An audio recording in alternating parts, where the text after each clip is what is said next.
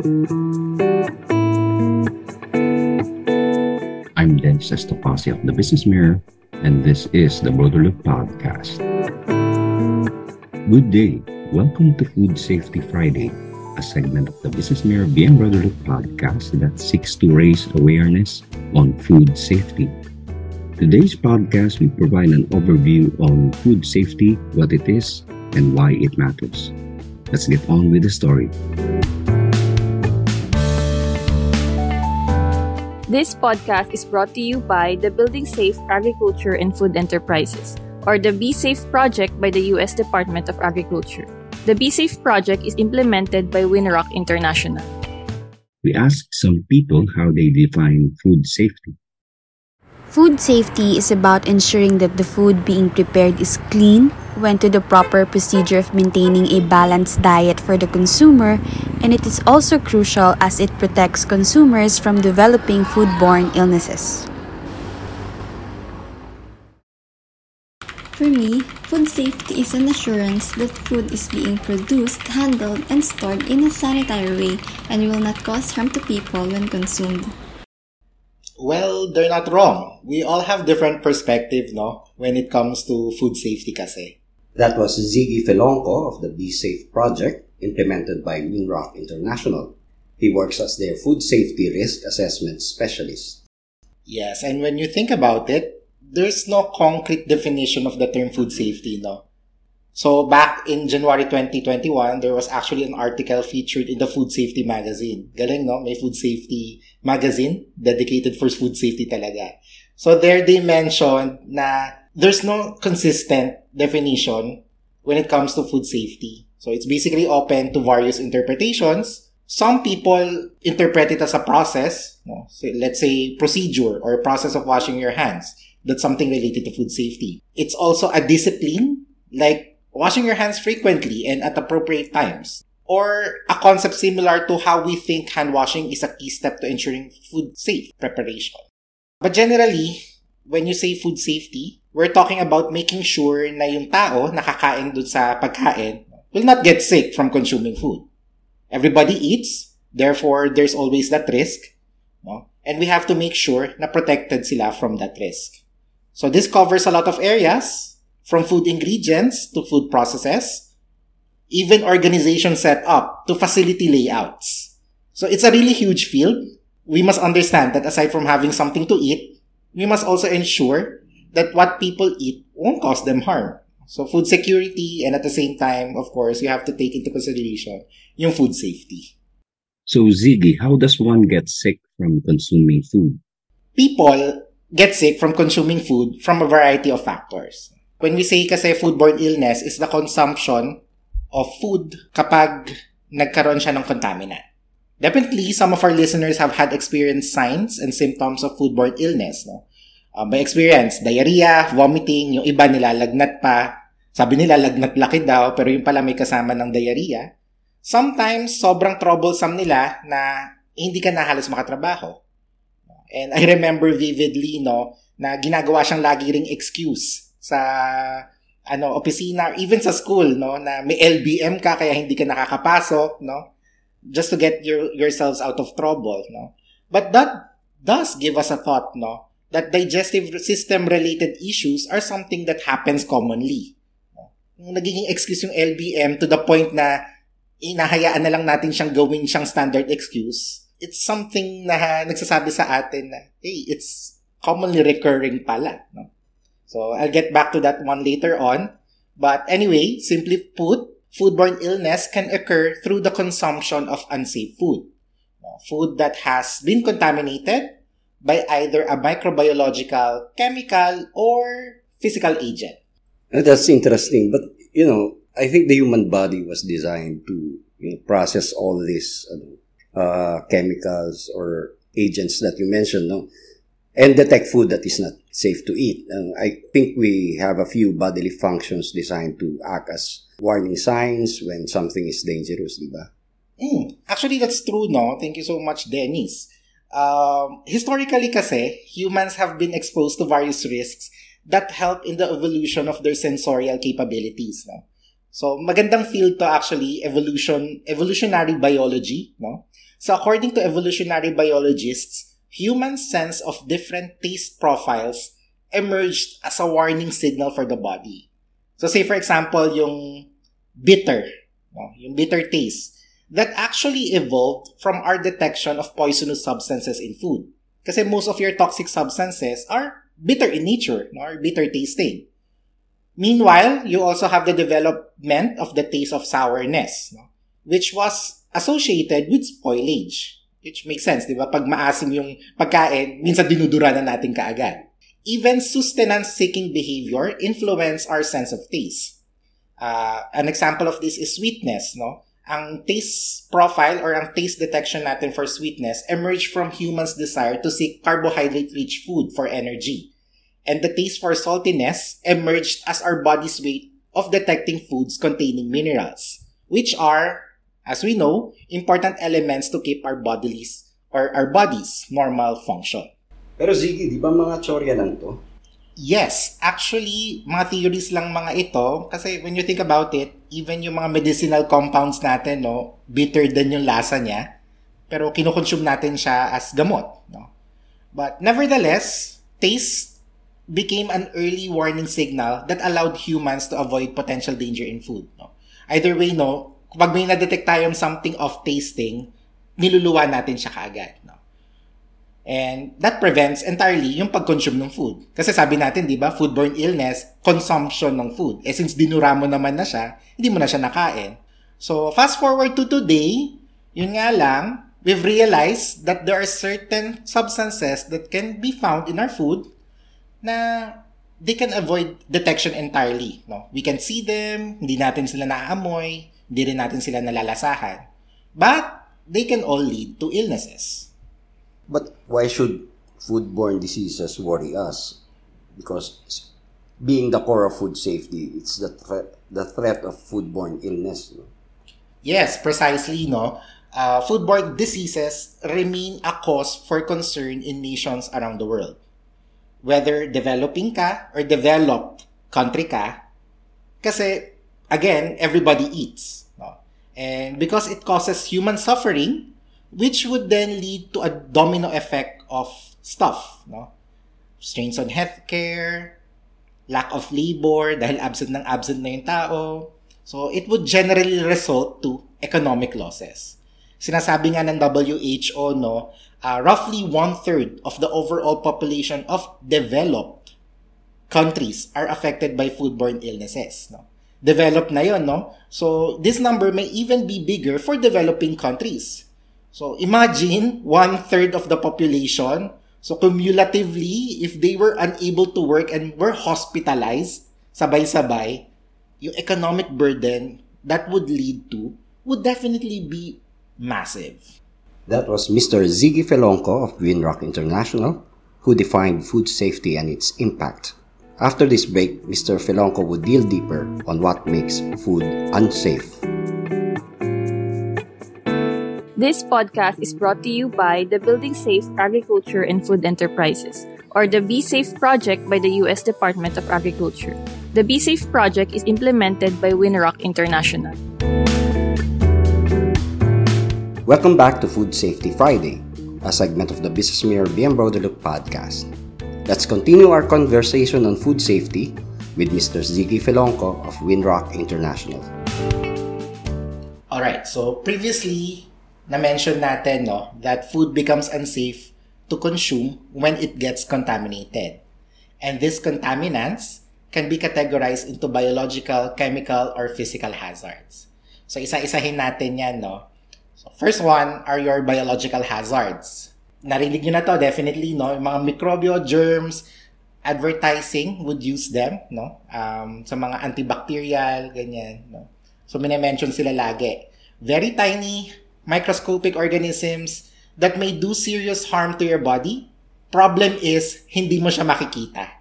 Yun nga lang, no? Not all of the microorganisms in the world are harmful or what we term as pathogenic. Yung iba, beneficial naman. Microorganisms that can be found in your yogurt, let's say, no, uh, are beneficial to your gut or your digestive uh, microflora or yung mga mikrobyo nyo sa sikmura nyo. Some also assist us in daily processes no? or different food processing methods like yeast. Yeast is a microorganism na pangpaalsa ng tinapay. No?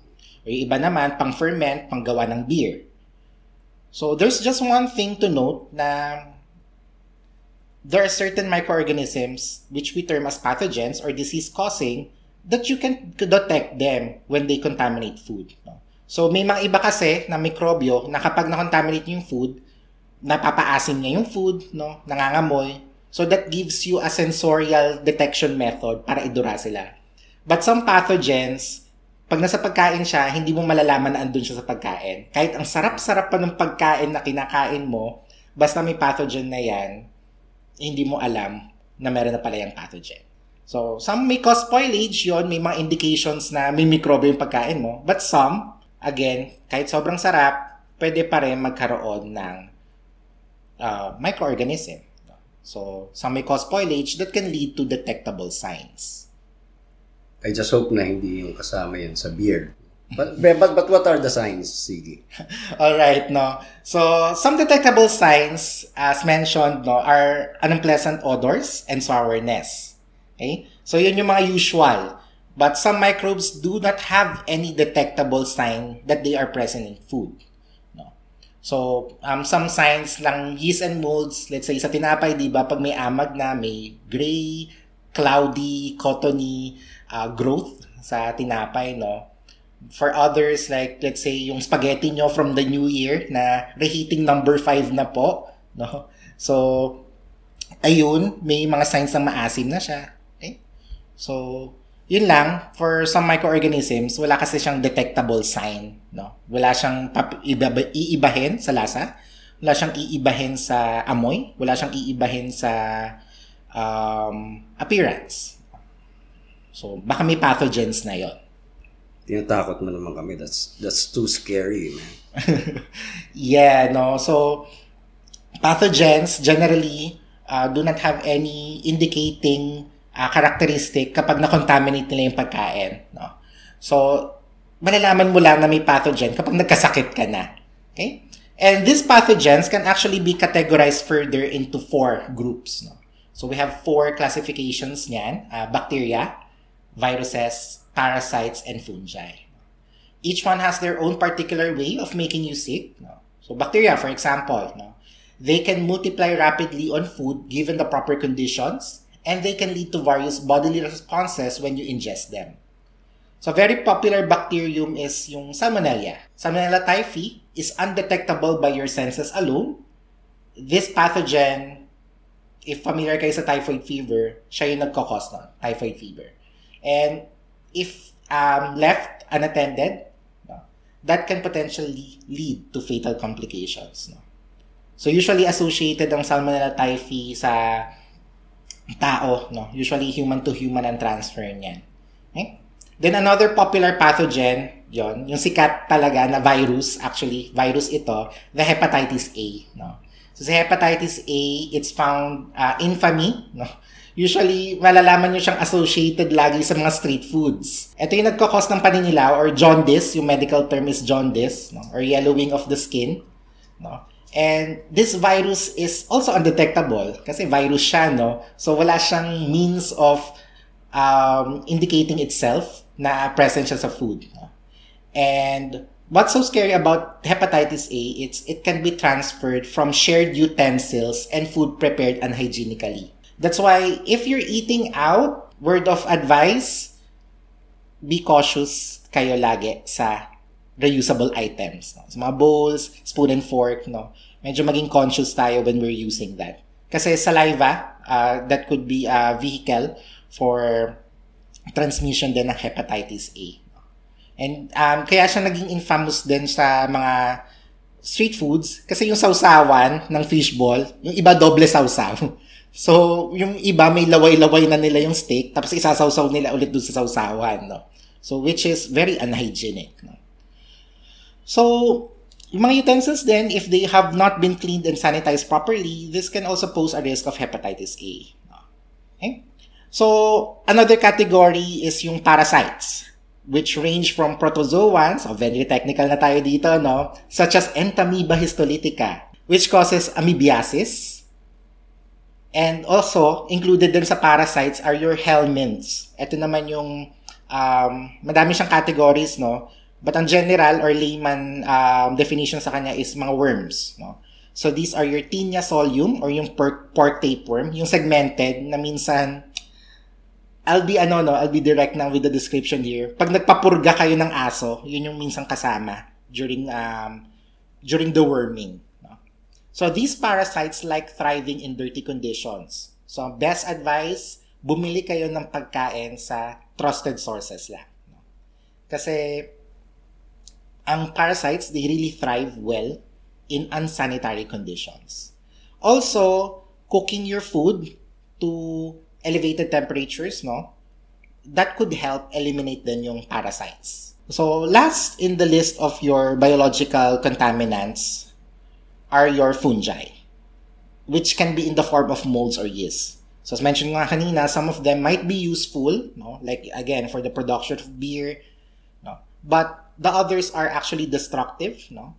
So, yung mga fuzzy growth or yung mga cloud, parang cottony growth nga on your food left for weeks in your fridge may sometimes be harmful. No? So, yung iba kasi dyan, kaya mag-produce ng mycotoxins. And these toxins can trigger different responses sa katawan ng tao. No? Some of them even neurological, can lead to paralysis, no? Okay? Or generally can lead to serious illness. So, the best solution lang naman talaga is you know, throw out moldy food in case you encountered one, no? Um, yung iba kasi ang gagawin, sa isang plastic ng tasty, yung tasty lang na may amag, yun lang itatapon. Pero dapat yung buong bag na yon Kasi ang, mycot ang mycotoxins or your fungi in general, no, um, nagproliferate na siya sa loob ng bag din. The world of uh, microorganisms is uh, bigger than the metaverse, I think. you, you gave us an idea of how they work, no, how it works. Maybe you can explain yung chemical hazard naman. Yes, no. So another category is your chemical hazards, which involve various organic and inorganic substances. No? Um, these hazards include your chemical cleaners and sanitizers, no? pesticides, antibiotics, microplastics, additives, and preservatives. Some chemical hazards also nanggagaling siya sa processing, like acrylamide. Acrylamide is a byproduct of cooking starch-rich foods like french fries no, or potato products at higher temperatures. So, this acrylamide is associated with cancer or increasing your risk for cancer. No? So, kaya naririnig nyo laging advice kapag nagfa-fry kayo ng products, always aim for the golden brown. Kasi yun yung, uh, it's at that point that acrylamide is at the lowest, but also at the best quality of the product. Anyway, most chemical contaminants have fast-acting capabilities, no? Very potent, such as acid cleaner. Alam naman natin, no? Um, they're really not for human consumption kasi very fatal sila within minutes from ingestion. Meanwhile, there are also some chemicals na bioaccumulative, no? In the sense na, na nag-iipon siya sa katawan ng tao and when they reach a certain threshold ng concentration sa katawan, magmamanifest na siya ng sintomas, no? Uh, an example would be lead, yung heavy metal na lead and yung mercury, no? So these heavy metals are well known to be highly detrimental to the development of the brain especially for children and young adults. So, ang pinaka-regulated na heavy metal would be lead. Kaya may unleaded gasoline din, no? But in food, kakaroon din kasi siya ng uses even in color, no? So, in case you haven't known rin, lead is sweet tasting.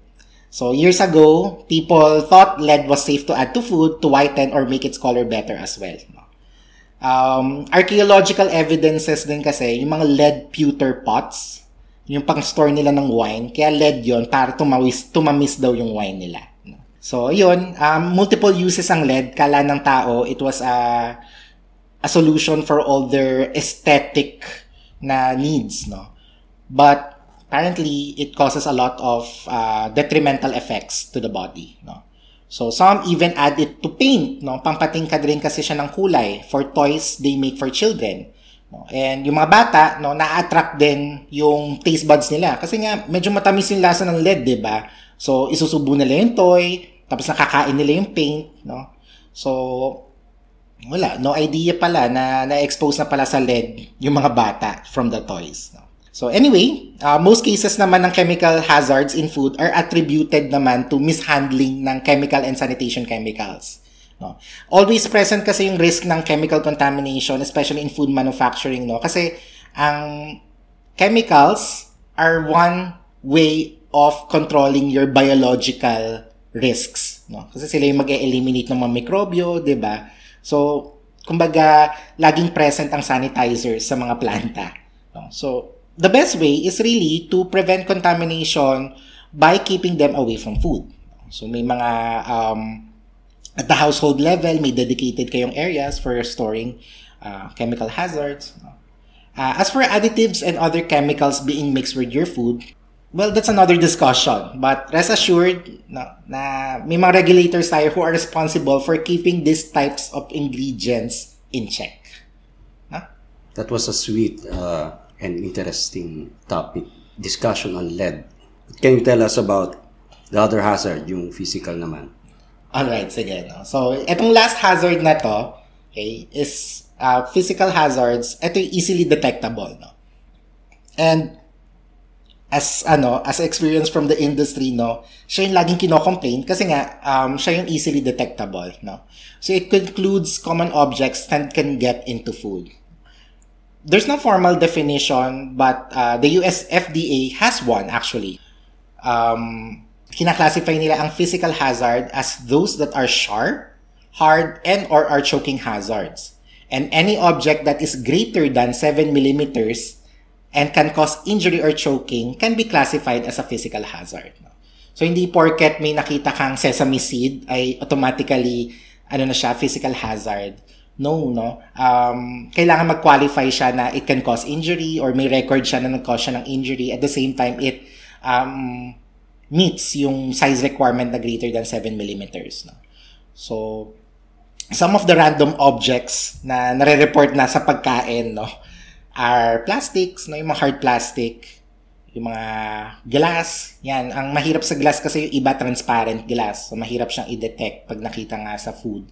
Malalaman mo na nagdudugo na lang yung lalamunan mo, no, pag nakain mo. Then there are also staple wires, no, fingernails, bone fragments, no, ang worst reported is ngipin, no? So, may piraso ng ngipin sa pagkain, no? That's a very big physical hazard and nakakadiri din, no? In terms of hygiene, no? So, kaya dito, papansin nyo, no? It's a big no-no talaga, lalo na sa food industry, na gumamit ng stapler for food packaging, no? So, if you'll notice sa groceries, um, heat-sealed, or mga cans, or vacuum-packed sealed, no? So, wala talaga dapat stapler yon Kasi, yun nga, there's a risk of physical hazard. And surprisingly, no, with the definition of physical hazard then, na greater than 7 millimeters and can pose as a choking hazard, some countries or some industries also ban yung boba, yung sago, yung pearl sa ano, sa milk tea. No? Physical hazard siya kasi may mga reported cases na of choking sa mga ibang tao. Wala na kami makakain sa sinasabi mo, Zeke. Is there anything safe to eat? yes, no. Um, not to scare anybody, no. Ang extensive kasi talaga naman ng food safety risks, no. And it's a really um, big, again, it's a really big uh, topic to discuss, no. But to assure everyone, we can still eat food. Despite all these numerous risks na na-list down natin, no, um, we have to remember kasi na when we say food safety risk, or risk in general, it's always a function of severity and probability.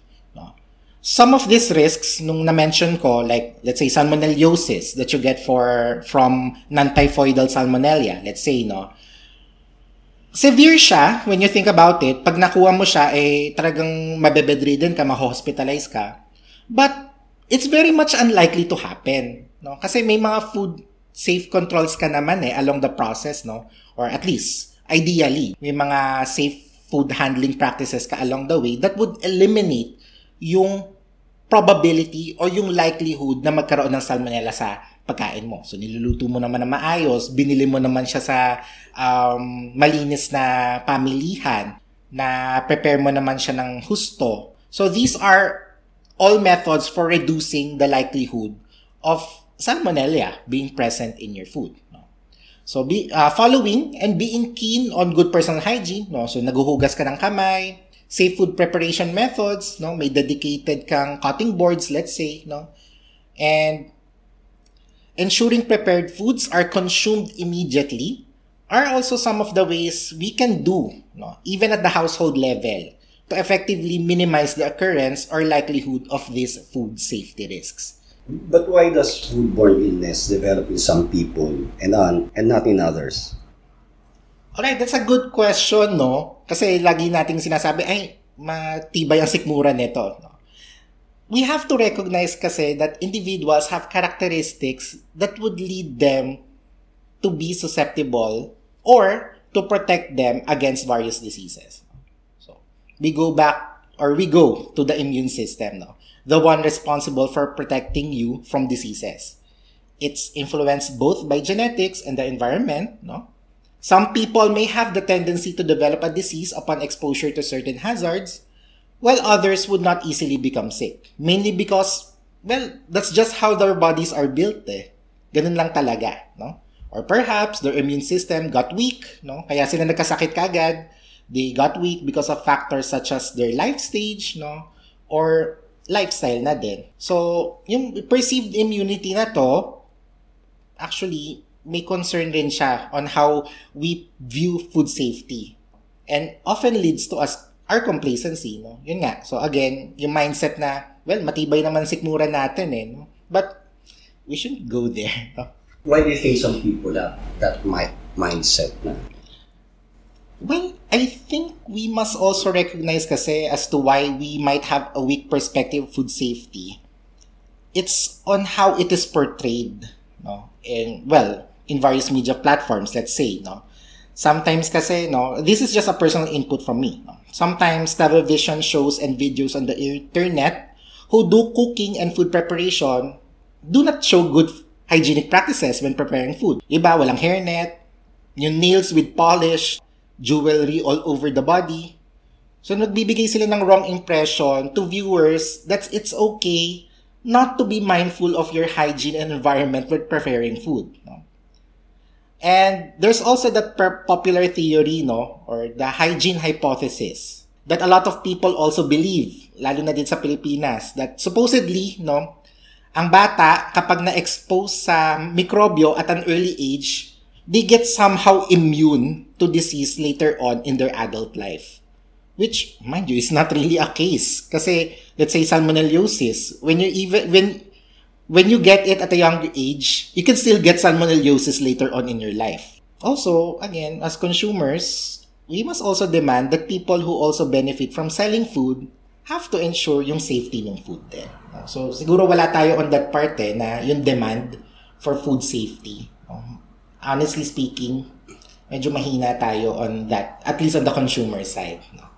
So, siguro very complacent lang tayo when it comes to food safety measures in place.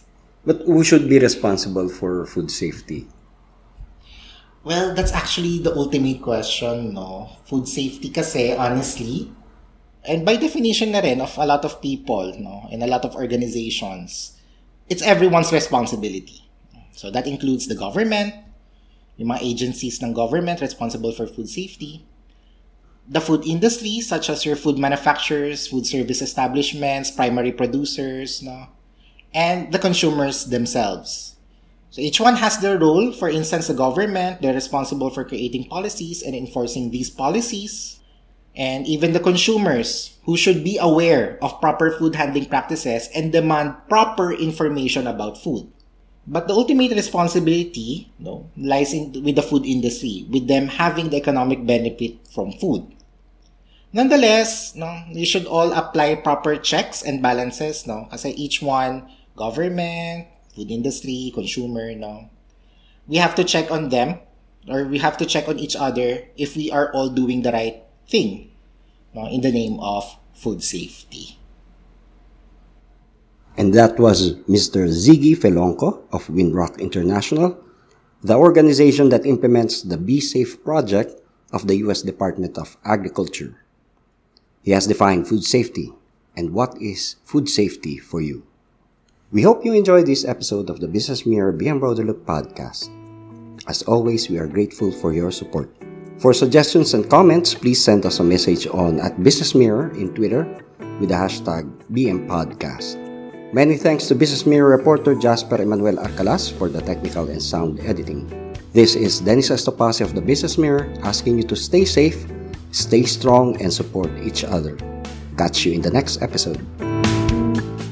This podcast is brought to you by the Building Safe Agriculture and Food Enterprises, or the Be Safe project by the U.S. Department of Agriculture. The Be Safe project is implemented by Winrock International.